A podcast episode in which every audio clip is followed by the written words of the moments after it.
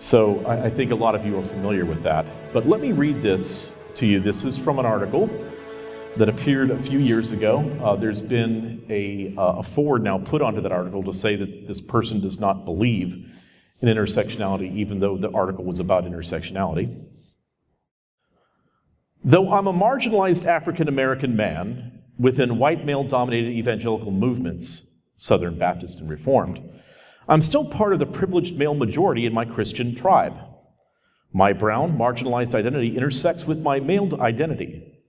Though my African-American identity has caused me to lose certain privileges and has caused me certain traumatic experiences of racism, both in the S B C and in the broader evangelical movement, my male identity affords me certain privileges that are unavailable for many black and brown women in white male-dominated evangelical Christianity. Doctor Lindsay. Hey. Thanks, Ryan. Possibly if you could just give me your initial impressions of that statement. I have a lightsaber. No, I'm kidding. You didn't know, did you? Okay, so um, this person you said doesn't believe in intersectionality? This is, inter- okay.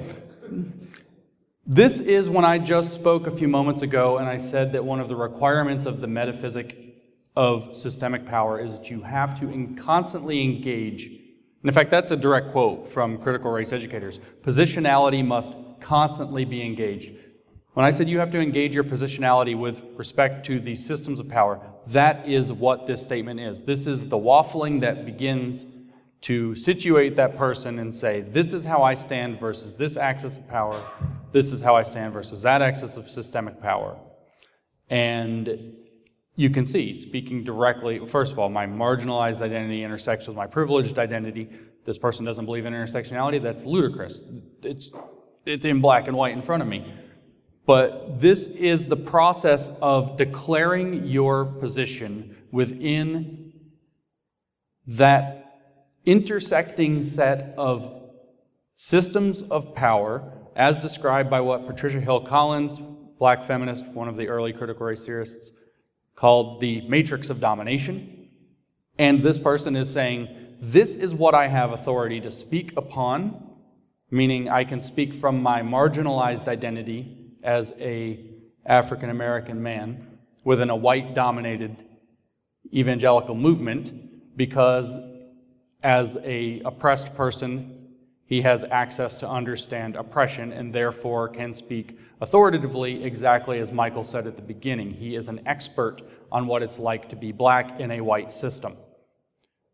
On the other hand, he's acknowledging that he is a man in a patriarchal system and therefore he is not an expert to speak about issues of sex or gender.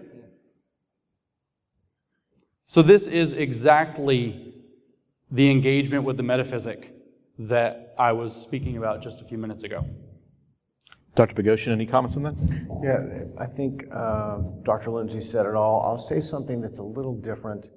Every society, every civilization almost, has had a dominant moral value that has arisen in that age. In this society, that is intersectionality. In Homer's time, it was Uh, strength. In Voltaire's time it was humor, in Aristotle's time it was the Athenian gentleman, and it goes on and on. It's always interesting to me when I see something like this, that this is a wave that someone has caught on, someone's cognitions has latched onto. One could be very deeply concerned about anthropogenic global warming or the plastic in the ocean, or you could be concerned about any one of a n- number of things. But right now, this is the idea that's in vogue. And there is social privilege and currency to be gained by advocating this idea. My friend Andy Noe said something to me when I read this statement, and you, you alluded to it, Michael, before. When I read things like this, I'm always thinking, is this really a statement of identity, or is this a political statement? He said when someone puts their pronouns in their bio, it's not because they want you to know what their gender is. It's a political statement. It's virtue signaling.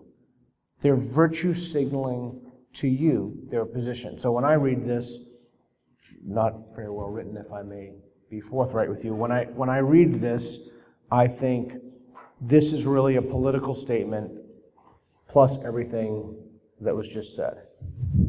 Uh, if you'd Might like I to, yes, yes. Sorry. So This is a actually fairly typical example that you run into in philosophical um, courses, at least. Um, but when I was a kid, it was a means of bullying people for fun. Have you ever heard of the question, you know, have you stopped beating your wife yet? Yes. Because if you say yes, you imply that you beat your wife. And if you say no, you imply that you still beat your wife. You'll notice that it's begging the question is the philosophical error here. It is the fallacy. So you'll notice that he says um, that this is a white male-dominated movement twice in this, this statement. This isn't a very long statement. He says that twice. This is something you have to understand about this metaphysic. Of metaphysic is obviously something that people are taking kind of taking it on wholly as though it's a, it's a known fact that goes beyond even necessarily evidence. And so they begin with the assumption that the systemic power is there.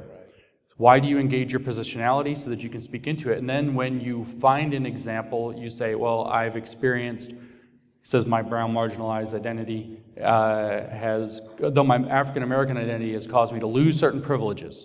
So he's speaking from that expertise. If he were to give some examples of that, those would be then taken as proof of the thing he assumed from the outset. So you have to realize that the systems of power here are presuppositionally assumed. Right. And, and I want to build on that. So in science, what we try to do is we try to disconfirm hypotheses. Someone will have a hypothesis and we'll try to disconfirm it. Exactly what you said is operative here. How do you discon? How do you disconfirm this? But even if you don't disconfirm, any attempt at disconfirmation is itself an in, an example of co- confirmatory evidence.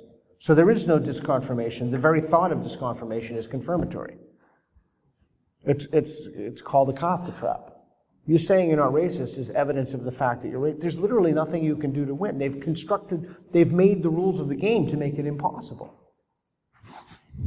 Anything further on that? Yeah, this person is an intersectionalist, period. Uh, no if, debate. If you'd like to see this statement for yourself in, this, in its article form, you can look on, uh, just Google The Witness, uh, Intersectionality, Doctor Jarvis Williams from Southern Baptist Theological Seminary.